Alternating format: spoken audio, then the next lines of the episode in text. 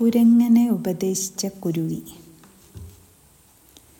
ഒരു കാട്ടിൽ വലിയൊരു ആൽമരമുണ്ടായിരുന്നു. അതിന്റെ തൂങ്ങിക്കിടക്കുന്നൊരു കൊമ്പത്ത് കൂടുകെട്ടി ഒരു ആൺകുരുവിയും പെൺകുരുവിയും സുഖമായി താമസിച്ചു പോന്നു. ദിവസങ്ങൾ കഴിഞ്ഞുപോയി മഴക്കാലം വന്നു. മഴ കോരി ചെരിഞ്ഞു പെയ്തു തുടങ്ങി.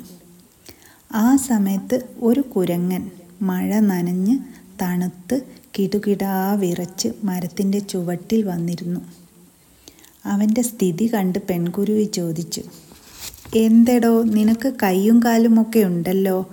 കണ്ടാൽ മനുഷ്യനാണെന്ന് തന്നെ തോന്നും. ഇങ്ങനെ തണുത്ത് വിറച്ച് കഷ്ടപ്പെടേണ്ട കാര്യമുണ്ടോ? മണ്ട ഒരു വീടുണ്ടാക്കിക്കൂടെ നിനക്ക്? എടീ കുരുവി പെണ്ണെ നിനക്ക് മിണ്ടാതിരുന്നു കൂടെ? നിന്റെ ഒരു ധിക്കാരം.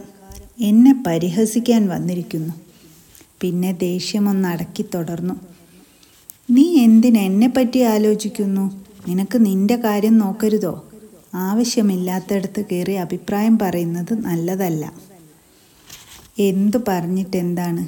കൂട്ടിൽ മഴ നനയാതെ സുഖമായിരിക്കുന്ന കുരുവിപ്പെണ്ണ് വീണ്ടും വീണ്ടും കുരങ്ങനോട് സംസാരിച്ചു കൊണ്ടേയിരുന്നു. കുറെ കഴിഞ്ഞപ്പോൾ കുരങ്ങന് ദേഷ്യം സഹിക്ക വയ്യാതായി. അവൻ മരത്തിന്മേൽ കയറി കൂട് വലിച്ചെടുത്ത് പൊട്ടിച്ചെറിഞ്ഞു.